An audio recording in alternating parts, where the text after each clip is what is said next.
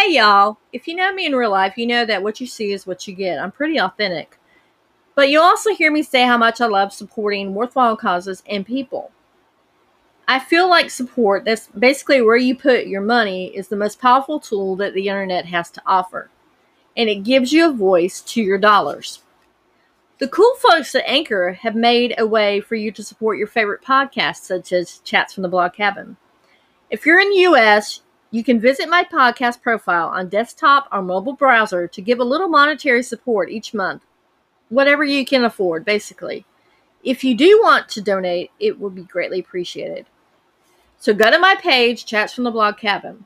You can find my page at anchor.fm backslash chats from the blog cabin. I'll do my best to pay it forward through content and giving back.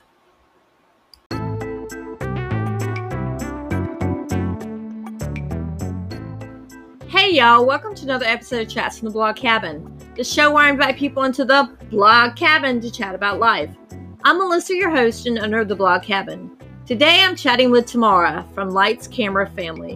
We chat about blended families, co parenting during COVID 19, raising culturally aware children, and more. So, you know what I need you to do? That's right, start listening.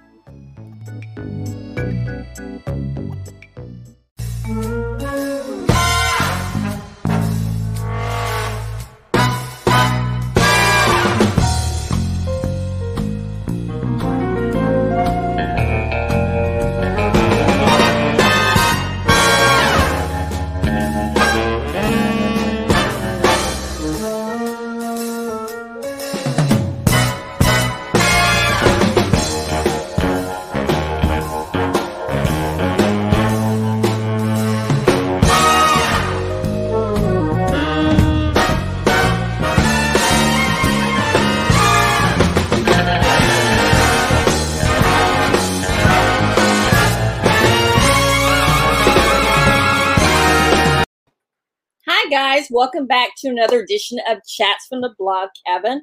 I am joined by a very special guest, Tamara, as in see ya, Tamara. and she That's right. That she is with that blog, also Lights Camera Family. So, Tamara, tell us a little bit about yourself.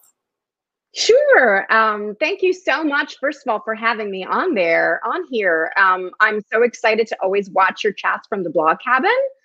Um, so I am thrilled to be a guest. Uh, well, my name is Tamara, and I am an actor and a mom and a stepmom and a writer and a blogger. So I freelance write, and um, I also have my own blog, Lights Camera Family, where I talk about co-parenting, step-parenting, sort of our adventures as a blended family. And I also cover some travel and some local news. Yeah, you're one of the people that a couple of years ago you submitted your photo for my um, positive women. Um, I remember that. March. Yes, I mean that was great, and I submitted this crazy picture that I never thought would ever see the light of day, but um, I sort of rose to the challenge, and um, yeah, I think that's out there on the internet somewhere. Yep, it's definitely out there on the internet for sure now. So let's talk about blended families. I mean, yeah. you have how many of your own and how many of your husbands? So I have three biological children, and I have one what I like to refer to as bonus daughter. Oh, I love that bonus daughter. Mm-hmm. So, how do you handle the challenges? Because obviously, co parenting cannot always be easy, especially when you have different schools and things like that. I mean, absolutely, Melissa. Co parenting um, can be a real challenge, and especially right after divorce. Um, you know, divorce is pretty tragic all around for everybody involved. Um, and so I've always viewed co parenting as um, it being my job to sort of minimize the trauma to the kids. So um, it wasn't always easy. You know, there are a lot of bad feelings after many divorces. Um, there certainly were in my case. Um, and it's been a bumpy road, but I really feel like my ex husband and I have gotten to a great place where um, co-parenting is pretty seamless and um, has had a really positive effect on the kids. Now, how did you introduce the your kids to your husband's your your bonus daughter? Um, how did you introduce them? So it's funny because we didn't really plan on an actual introduction. Um, as I've mentioned, I'm an actor and my husband is an actor as well. And we happened to be on a film set where our kids were doing a commercial. Um, and his daughter was in the commercial as well. And they sort of met on the set. Um, so when they first met, they sort of had this really interesting instant connection. Um, and so there was never the worry for us, you know, are the kids going to get along? Because we saw that they were getting along pretty perfectly and seamlessly without us even trying. That's pretty cool. Did they know? Yeah. They knew that that was the daughter and stuff. So that's pretty cool. No, no, no, no. They had no idea and they became fast friends. Um, and, you know, the goal for us was never to, you know, we knew that if we were to have a relationship, um, one of the most important things would be for the kids to get along. You know, if that piece wasn't going to work, we were not going to work. Um, and we sort of always knew that. So um, we found moments to um, connect, you know, all the kids together, whether it was with an activity or taking a walk or going to the playground. Um, and really didn't put any pressure on them getting along. And we certainly didn't put any pressure on our relationship um, when it came to, you know, how it was going to be blended. We kind of just let things unfold naturally. And we were really lucky. And I like to say we're one of the lucky ones because not everyone has that same experience. Um, the kids got along great from day one. Now, how soon into the relationship with your husband did you introduce the kids? Because I know that's a lot of parents worry about that a lot. So it happened, you know, like I said, being unplanned because they all happened to be in the same place at the same time. So it was really soon after we started dating. Um, we probably, if we had had had any control over it, we probably would have waited a bit. Um, but my husband and I, you know, were very solid in our feelings for each other, and um, it it worked out okay. Did you know when you were introducing them that they were going to be like um, brothers and sisters, or were you not in that part of your relationship yet? Um, say that say that first part again. When you were introducing them, did you know mm-hmm. that that that you were definitely going to be married, or were you not that far into your relationship? so we were not that far into the relationship like i said one of the main pieces was going to be you know will this blended family work um, you know we're in the theater and we're both very dramatic and we can't have any other drama so if there was going to be any drama with the kids that would have i think significantly impacted our relationship i think for me it was always a matter of putting the children first um, were they happy were they okay? Were they emotionally healthy? Were they prepared to welcome someone new into the family? How did they feel about that? Everything I did at that time was really ensuring that they were first priority for me. Now, how do you handle like I know you're you you say you have three of your 3 mm-hmm. biological and one bonus daughter. Mm-hmm. How do you mm-hmm. the custody? Are they normally together at the same time, or is there off weeks, or? So we're very lucky, and everybody again has different custody um, situations. Um, I'm very lucky because my ex and I have a very flexible schedule. And what that means is, you know, we we never wanted to ha- go to court. There was never a need for us to go to court we knew from the moment that we had separated that we never wanted a judge, if we could help it, to be in control of our time with our children. So um, we worked out a basic custodial schedule, which was every other weekend and Mondays and Tuesdays. So, um, for example, my ex would get them Monday, Tuesday. I would get them Wednesday, Thursday, and then we would swap out every other weekend. Um, and so when um, my husband got his custodial schedule, we were just very easily able to be flexible and just join that same schedule. So all the kids are on the same schedule. Oh, um, yes. So my ex and I continue to have a lot of flexibility, which I think is really important.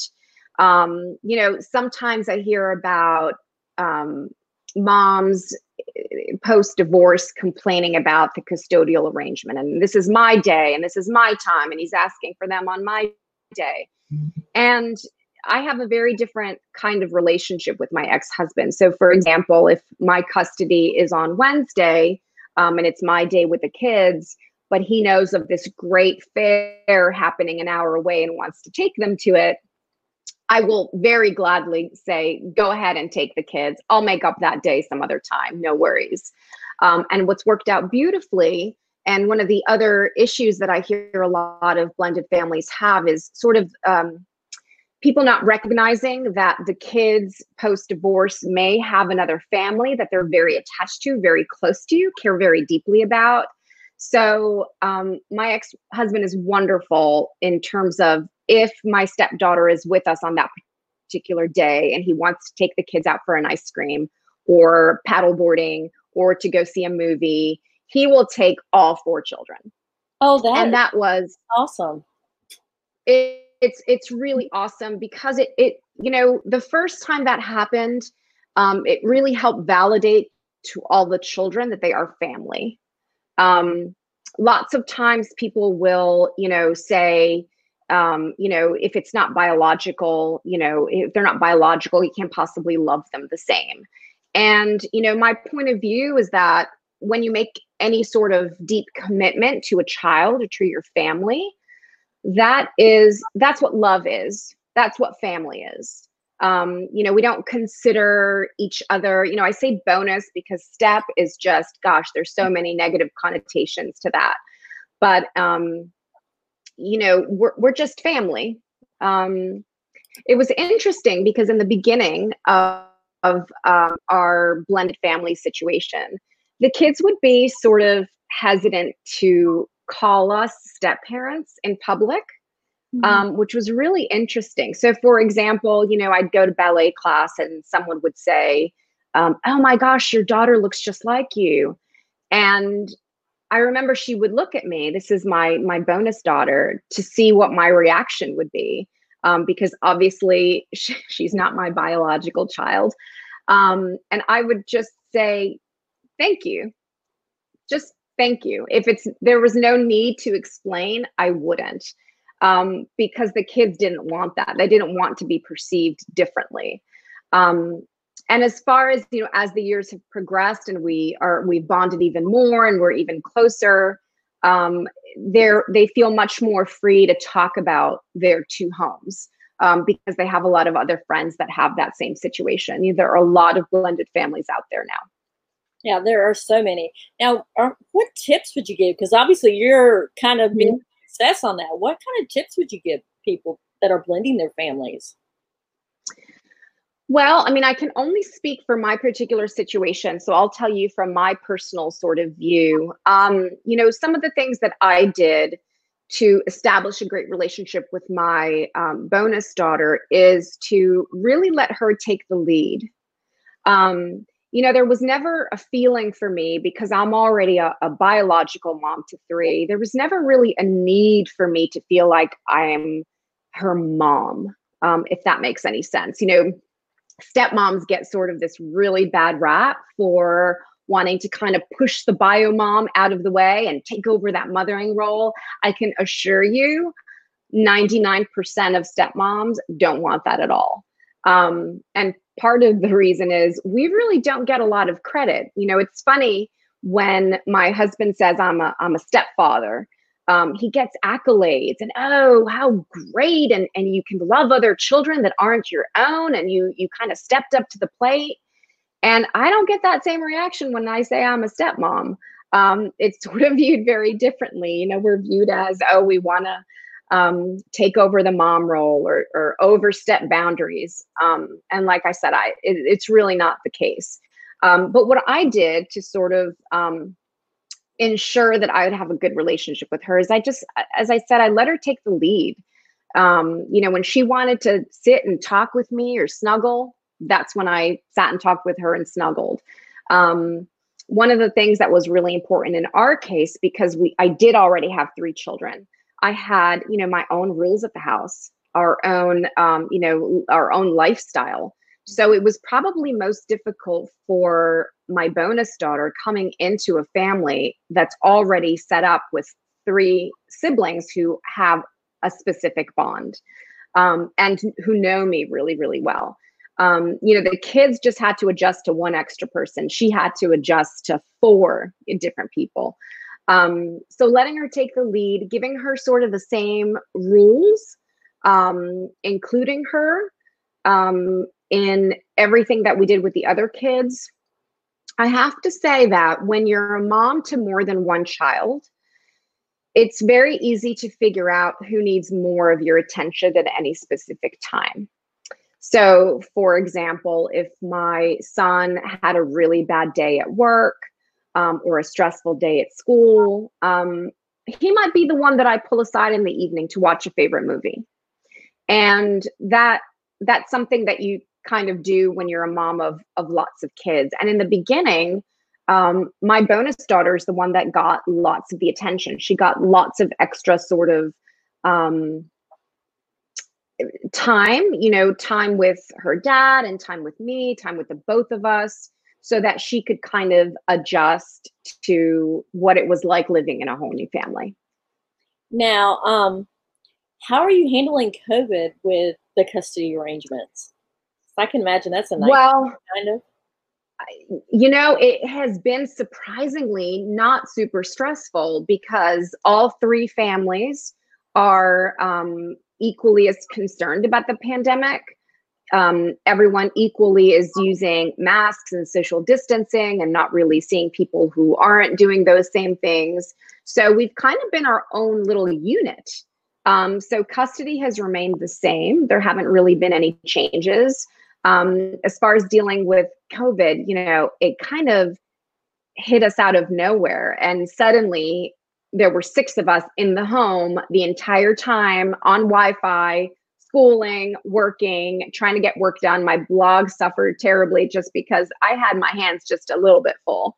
Mm-hmm. Um, and right now we're having discussions about what we're going to do moving forward. Um, again, I'm very lucky because um, you know, I respect my ex enough to value his input. So those discussions about are we going to continue doing virtual?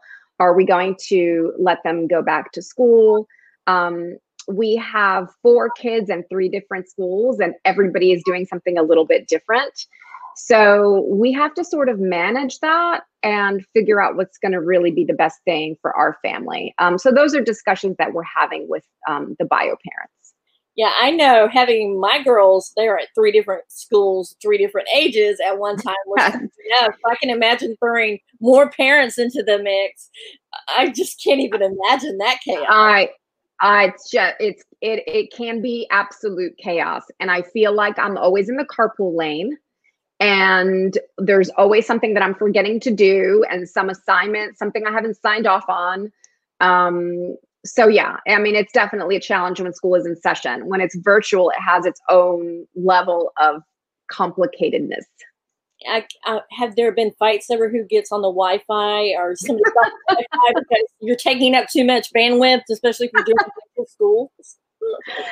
Yeah so there's a lot of um scheduling at the house you know who needs the who needs to be on a zoom at 10 dad's got to teach a class um you know he's a professor of theater so he's got to teach a class at 10 who else has a zoom? Everybody else off the internet. So there's lots of sort of chaos um and we worked out kind of a little schedule. We just sit down we figure out who's gonna have to be zooming when um and of course there's a wi-fi booster that helps so you definitely got to be the schedule queen then, I guess.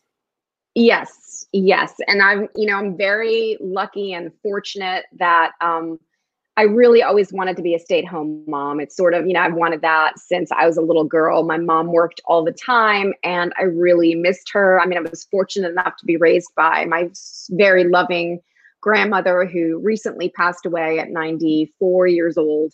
Um, and um, I always knew I wanted to be a stay at home mom, and I was blessed enough, fortunate enough to be able to do that. So I kind of thrive in this. I know there are moms out there who are like, oh my gosh, I can't wait for kids to go back to school. Um, I just love having them home. Um, you know, I'm trying all kinds of new recipes. We're, you know, reading books aloud. I'm like such a, I'm one of those complete dork moms who is going to be sad when they go back to school. I know we were talking before we came on about how you were you were one of these moms that cry when the kids go back to school. Most moms oh. are like, cartwheeling in the ways. No, and I've got um my oldest is starting his senior year. Mm. And my heart is just breaking for him because he's already, you know, he missed junior prom in the spring. I'm so fearful that um, he's going to be missing out on all these, you know, opportunities. And this year has been sort of, you know, in my mind, it's sort of a really long goodbye because he heads off to college next year. Um, and I'm trying to just enjoy as much time as possible, as many hugs as he'll allow me to have, um, and cooking his favorite meal so that I feel like he'll miss me at least a little bit and want to come at some point on the weekends. Um, so I'm constantly like, now I want to teach you how to do your own laundry, but how about I do your whole laundry until you go to college? So he's got a reason to come back. Yeah. But then he's probably when he comes back, Mom, I didn't have time to do my laundry, or I ran out of papers. Can you do it for me? and that'll and that'll be okay. That'll be okay. I'm really interested because there are four kids with very specific bonds between them. I'm really curious to know what's going to happen with our family dynamic once he goes um, it'll it'll be interesting. I know, especially the youngest is going to miss him like crazy. Now, as far as the age of your kids, um, where does the mm-hmm. bonus daughter fall in? Was she the young? Is she the youngest, or does she fall in between the? So I feel like it was meant to be. So my oldest um, just turned seventeen. My second oldest is 15. My bonus daughter is 13, and my youngest is 10. So it yep. was sort of perfect. And I think that has um th- I think that's one of the big reasons that they bonded so well. Um and it was pretty seamless. Um, you know, she bonded with my 15 year old very early on. Um, and they're best friends. They share a room together. Um, you'll always hear them like coming up with, you know, shenanigans. Um, so yeah, the age really worked out in our favor. Well, I will say for your son, I mourn for him too for his senior year because Gracie, my youngest, is actually her senior year this past year, and she chose mm-hmm. not to even go through graduation because her sisters were oh. here. So, so oh, I that's mourn with so you. Sad. Hopefully, it'll clear up so he'll at least have his graduation, so you can yes. see him walk across the stage. Yeah, fingers crossed. I've been waiting for that day for a long time, so fingers crossed that he gets to experience that for sure. I mean, honestly, with the first one, you definitely want to see it. third one, I kind of left it up to her. So again, you're adult enough because she's 18. She just 18. I'm like, you decide what you want to do, and I'll do whatever you want me to do. Yeah, yeah, that makes sense. And for the oldest one, I think we're thinking the same thing. We're just gonna kind of let him decide what he wants to do. And then plus two, plus the oldest one is the first one that they walk across the stage. So it's the your first baby graduating. So it's like you I know. Made it as a parent, but it's like, yes, finally, you know, even though you don't want them to leave, but you're so proud of that moment. Uh, and I can't wait. I mean, I'm so proud of all of them for different reasons right now. And I just can't, I, I treasure all those moments. I'm like, you know, the photo queen. I take like a zillion pictures and annoy the heck out of them. They're always like, oh my gosh, mama, please enough with the photos. So yeah, I can see I'm going to be a sobbing mess, taking loads of pictures and um, being super proud and happy. Okay, we'll be right back. I have a word from our sponsor. Hey y'all, welcome to Summer Sunflower Fields at Odom Farming Company. We'd love for you to come visit with us. We're open Tuesday through Thursday and Sunday from 4 to 8 and Friday and Saturday from 4 to 9. $5 admission includes a visit with the pasture gang, the playground, the beautiful fields, and three flowers to carry home. So come see us at 1426 Claridge Nursery Road, Goldsboro. Check out our website, odomfarmingcompany.com, or follow us on social media. We sure hope to see you soon. One of my favorite places ever to go to. awesome. So let's talk a little bit about the incident at New York Bagel in Deli. yeah, so it's interesting because um, you know there's so much going on now with you know in the world besides the pandemic. I mean, as you know, I know you've done a series on Black Lives Matter and people of color, and um, I was born into a multicultural home, and what that meant is my parents are from Argentina. My grandmother was from Ukraine. And so I grew up speaking Spanish as my first language, Ukrainian as my second, and English as my third.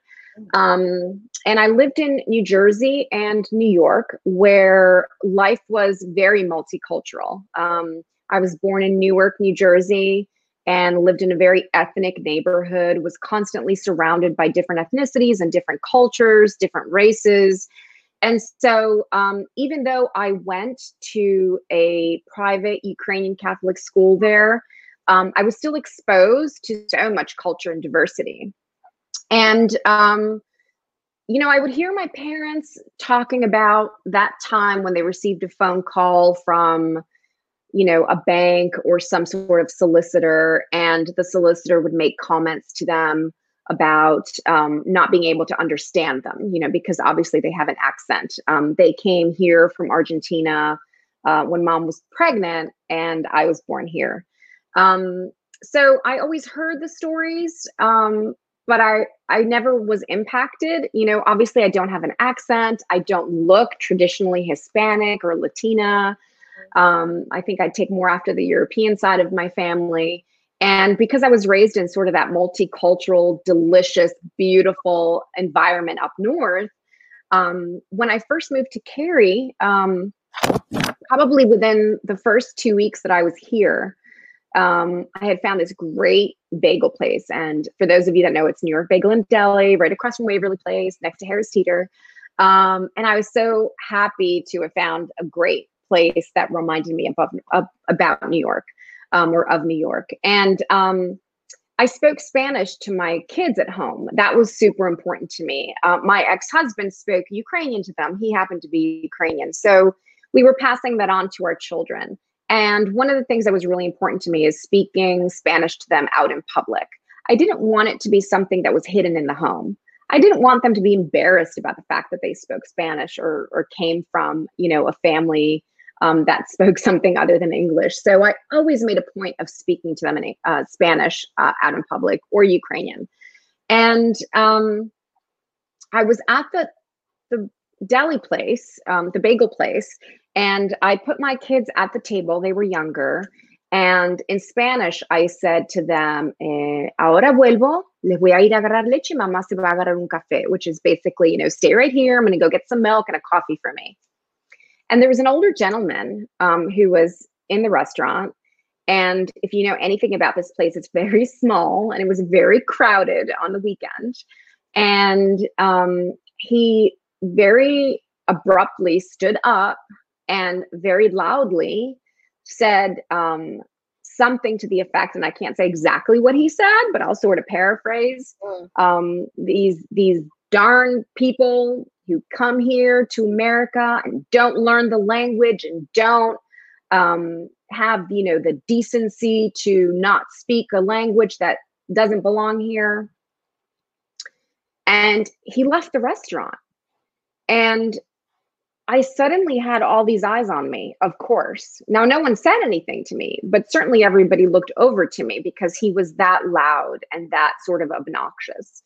Um, and I remember my mouth sort of dropped open and I had no words. I, I I didn't even know what to say or how to explain that to my kids who spoke English as well. Um, and it wasn't until he walked out the door that I had a million things to say. Mm. Um, and I said them to the group that was left behind in the restaurant, um, you know, at the at the bagel place. Um, but I just remember thinking, how sad it was that someone would feel that way. You know, how sad it was that, you know, in the town that I've chosen to be my home, um, I was made to feel that unwelcome in just, you know, a minute's time. Um, how sad it was that somebody couldn't think um, that person is so educated. They they must know more than one language. How wonderful which is you know if you go to europe everyone sort of is raised with two three more languages and it's not something that's as common here. Um, and it was that day that i sort of vowed to not only continue speaking spanish in public but speaking to any hispanic people that i came across to in their language um, and um, you know take advantage of the fact that I don't look Latina, but I can certainly spot um, a fellow Hispanic and make them feel at home and welcome.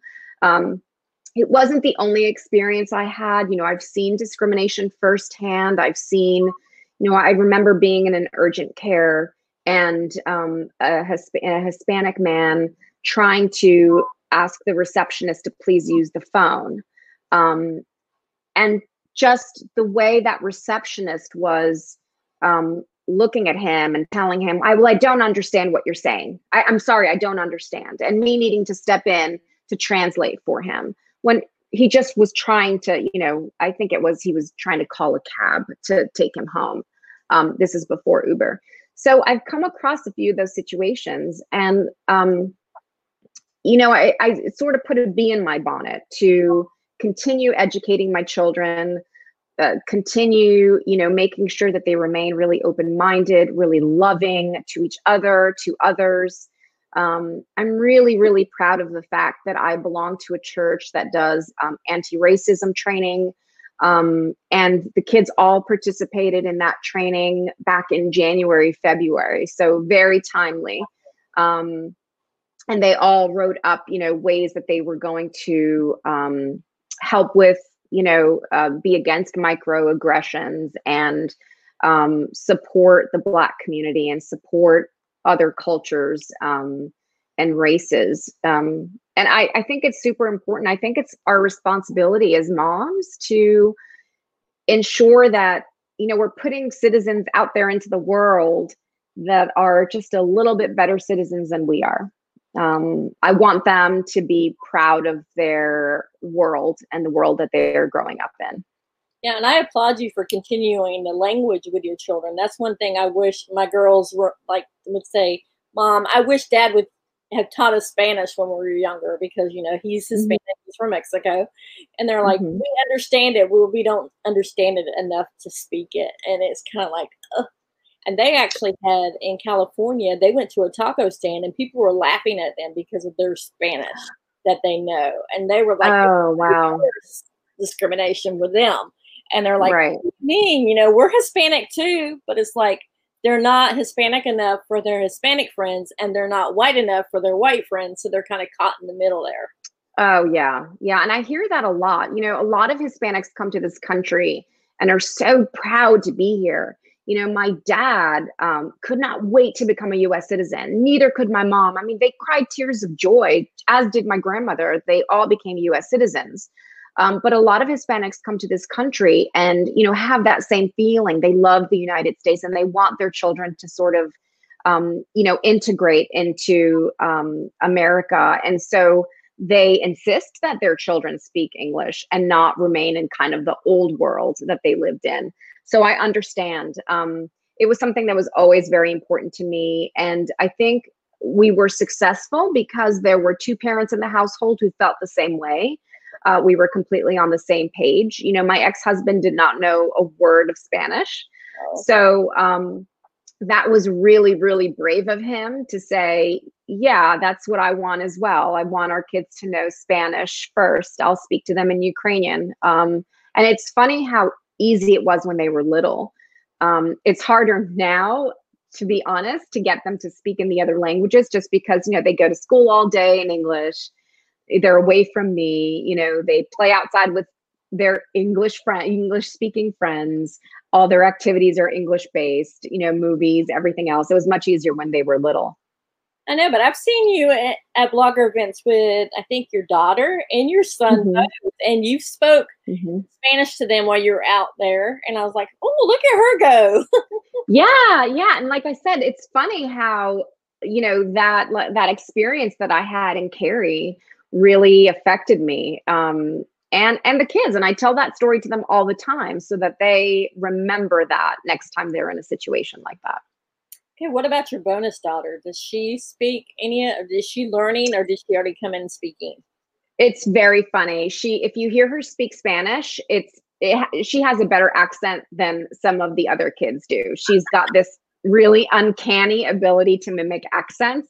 Uh, she takes spanish in school um, she thinks it's funny that um, you know if I get um, very riled up, I'll speak Spanish. But she's slowly learning, and she's learning a lot from my parents as well. Well, that's that's pretty awesome. I love how you're mm-hmm. keeping the culture alive because a lot of people when they come and they marry mm-hmm. they marry an American or they marry someone from another culture, they mm-hmm. don't necessarily keep the culture that they grew up in alive. So how are you doing that besides just speaking Spanish and Ukrainian to your kids? Well, a lot of it has to do with um, extended family. So, doing things like, well, we go to multicultural festivals a lot. Um, that's important. Uh, we do it with the cooking. You know, my mom makes the best empanadas. Mm-hmm. Um, she makes these traditional dishes. My grandmother would make, you know, halupchi, which are stuffed cabbage, and pirohe, pierogies in English. And so a lot, a lot of it has to do with the food. Um, a lot of it has to do with the music. Um, I play Spanish music, and you'll hear us sort of duetting sometimes, um, incorporating books when we can, and um, making sure that they're taking Spanish at school as well. That is so cool. Now let's talk about the acting bug. How did you get mm-hmm on the acting bug? How did you get bit by it?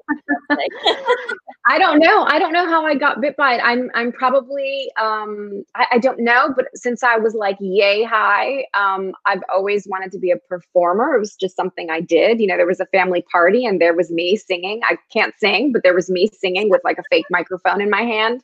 So it was always something I wanted to do. And then I think really in about second grade, I was cast at school in like the school play, which is the City Mouse and the Country Mouse. And I played the City Mouse. And all I once that applause came, I mean, I was like sold. Um, I'm an introvert, believe it or not. Um, I tend to be very shy and nervous around people lots of times, but I, I never felt that on stage. And so as I continued, you know, I was always sort of the one chosen to recite the poetry um, in a class concert or, or, do the little plays. You know, I went off to college. I knew that I wanted to major in theater. Um, and I did that and, and did lots of theater in college. And after that, decided to pursue it professionally um, for a little while until I realized, you know what, I could probably do this as a hobby and part time professionally and like own a car and not have to work as a hostess in a restaurant so um, I sort of abandoned ship, which was devastating to my parents. They really, really, you know, it's all I ever talked about, really. Um, but then after I got married, um, I was able to do more plays and get involved with agents. And so I've done lots of commercials and industrials. Um, I do voiceover work. Um, so, so, if you'll call, you know, I don't know, Blue Cross or Blue Shield and you choose a Spanish option, that might be my voice on the other end. Presione número dos. Um, so um, I've used my language to my advantage too in that part of my career. Um, my husband's also an actor, so uh, we've you know we've really bonded over that, and he's done things, and I've done um, some film. I've done um, a TV series, and he has as well. So we do it part time when you get the job. You know, it's not a gig that you can count on for sure um, not a day job here, but there's lots of work available. You'd be surprised. Um, Wilmington has sort of used to be a good spot to get work. Now it's really Atlanta. So lots of our auditions are in Atlanta. So how often do you go to Atlanta then? Not very often. Um, certainly not these days. So because the industry has changed a lot. You used to have to go in person in order to see the casting director, and now it's all virtual. So just like this, you'll do your audition, you would you'll um, submit it, and if you get called back for a callback, it's called a callback if they want to see you again. Uh, that's when you might have to make the trip to the actual in-person audition. That is, I mean, that's so cool. N- never would think about being cast virtually. That is like Yeah, and lots of parts get cast virtually. Lots. I did a, a part on on Drop Dead Diva. Never saw a casting director. Um, it was all virtual. You didn't drop. Now, what episode were you on? Because I'm gonna have to go back and watch that because I love that show. Oh, I I don't know. You'd have to Google it. But I um I played an attorney um who was uh prosecuting the lead um actress in that series. So I think my hair was a bit shorter. Um, I don't know what what episode number it is, but I'll text you later. Okay, because I want to go back and see that because I'm like, Yeah, I love that show. I, yeah. I hate that it's off now, but I love the fact that the, the the lead on the show is actually on Sweet Magnolia. Sweet Magnolias. Yeah. Yes, yes. I cannot wait to start that series. That's on my actual Netflix list. uh, yeah, I would wait till the second season comes out because that first one, the cliffhanger, yeah, just wait. for Is it. good, and Yeah. she's lovely. She she was very lovely. So, what other things have you done besides Drop Um, um, I've done. I was actually um, in a movie with Cary Elwes. You'll know him from like Princess Bride, and he was a wonderful person to work with. Um, I've worked with Adam Arkin, um, and I've worked with. I worked behind the scenes on a show called Good Behavior that Michelle Dockery starred in. Um, that um, and I, I used my Spanish skills and my acting skills for that job, I actually worked in Wilmington for um, two seasons, being the translator for the script. Um, in the series, the lead character is from Argentina. And so, um, sort of the stars aligned, and they had wanted someone on set who knew a little bit about acting and spoke Argentinian Spanish. So I was sort of a perfect fit. I fell, it kind of fell right into my lap and um, I loved doing that. I, I did some dialect coaching for the guest stars there who needed to speak Spanish. I wrote all the subtitles on the show and translated the script from English to Spanish when it was um, the actor's time to speak in Spanish. That was probably like hands down one of my favorite gigs I've had to date. Wow. So, how long ago was that? Oh gosh, um, I want to say two or three years ago. Okay. About yeah, Well, not that far, not, not, not that long ago. I know you didn't you direct to play a local play in Raleigh? I did. Um, I just directed Boston Marriage, um, which is a David Mamet play, um, which was a great success. I worked with lovely um, students from Meredith College. And um, yeah, that was the last. I've only directed two things. It might be something I might want to do again in the future. It sort of encompasses, you know, everything that I love, working with actors who are like the best people um, using my creativity to make a story come alive and being part of this amazing creative team you know between the set designer lighting designer sound designer the stage managers the actors it's you know i feel most at home in a dark theater i like to say um, that's the absolute truth so if i could do a show all the time um, and open up my schedule all the time i totally would Now, how do you balance work life with family life? Because you said that's you really love being a stay at home mom. So that's why I said, you know, when I can. Um, my husband and I take turns. So sometimes he'll do a show. Um, I'll be staying at home, and then other times I'll do a show, and he'll sort of take on more of the, you know, stay at home um, responsibilities. He's lucky too. He's a professor. He's got a bit more of a flexible schedule. He's got summers mostly off, not completely, certainly not during COVID, because his whole summer has been spent kind of planning what the fall is going to look like at school but um, we have that luxury. That is that's so cool. Is there anything that you have coming up in the works? Not theater wise. Um, I'm looking at a couple projects. Um, I've been contacted about a couple different projects, um, so I can't say anything about them just yet. Um, auditions for TV and film were sort of halted because of COVID. Nobody was working. Um, but that is starting to pick up again. So in the next few weeks, I anticipate that there'll be lots more opportunity for actors. A lot more virtual casting, right? Absolutely, absolutely. So, have you, when you were acting, have you ever worked with the same people over in, um, uh, besides the series, like on a different project? Uh, with the same actors, um, or directors or producers? No, I mean, I've been really lucky. I feel like I've been super lucky because I've been able to work with different people. Um, one of my favorite places in town is Burning Coal Theater Company. Um, I love working with them. And so a lot of times I'll get the opportunity to work with actors that I've worked with before, which is always wonderful because, you know, part of acting is um, feeling close relationships on stage and not feeling like you're faking it, if that makes sense. So when you know somebody, there's already sort of that comfort level. Um, you've worked with them before, you know what they're like on stage, and it's just fun to get together and play. I was just wondering, like maybe if you're up for a role and it's the, maybe the same director or producer or somebody Mm, with mhm. before, maybe you might have an in to get the role that way. Yeah, I mean, acting is just like pretty much any other profession these days. It's sometimes who you know, um, for sure, um, who you have a connection with. You know, there's, I don't know if you've heard of Seven Degrees of Kevin Bacon, Mm. um, which is that funny game, you know, to find out how many steps away you are from Kevin Bacon. And if you, there's probably a quiz online you can do to see. Um, and you can always sort of know somebody who worked with somebody else that you know. Um, and that's sort of a, a life lesson that I didn't learn until maybe my early 20s. And it's something that I tell the kids you never burn a bridge. Don't Mhm. ever burn a bridge. You really have no idea how that person who you're ch- choosing to, you know, close off from your life could have affected your life in a positive way down the road. That is that's such great things to go to live by, motto Mhm, everybody. Um, so totally. before we wrap up, tell me Mhm. one unusual thing about yourself. Oh gosh, trick question.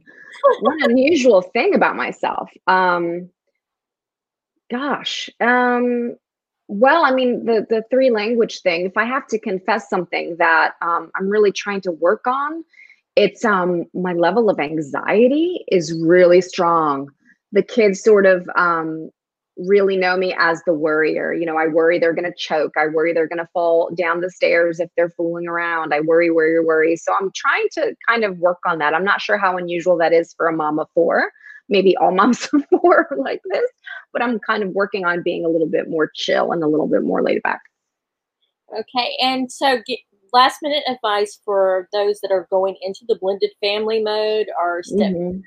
What's your last tidbit of advice there? So just be patient. Don't push it.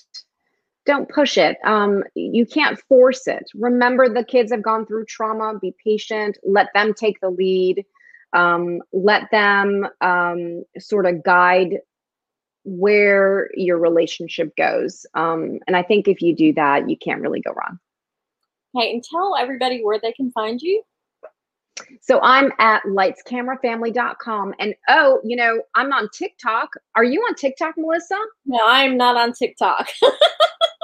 So listen, I was like anti TikTok um, until the uh, pandemic hit.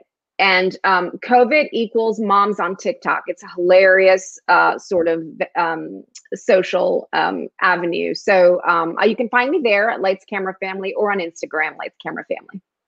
and on Facebook? Yeah, uh, I'm uh, facebook.com slash camera family. Thank you so much for joining me today.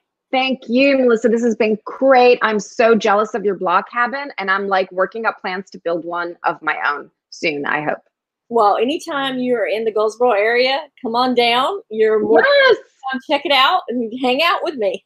uh, totally. Thank you so much, Melissa. All right, guys. Have a great rest of your day. Bye. Bye.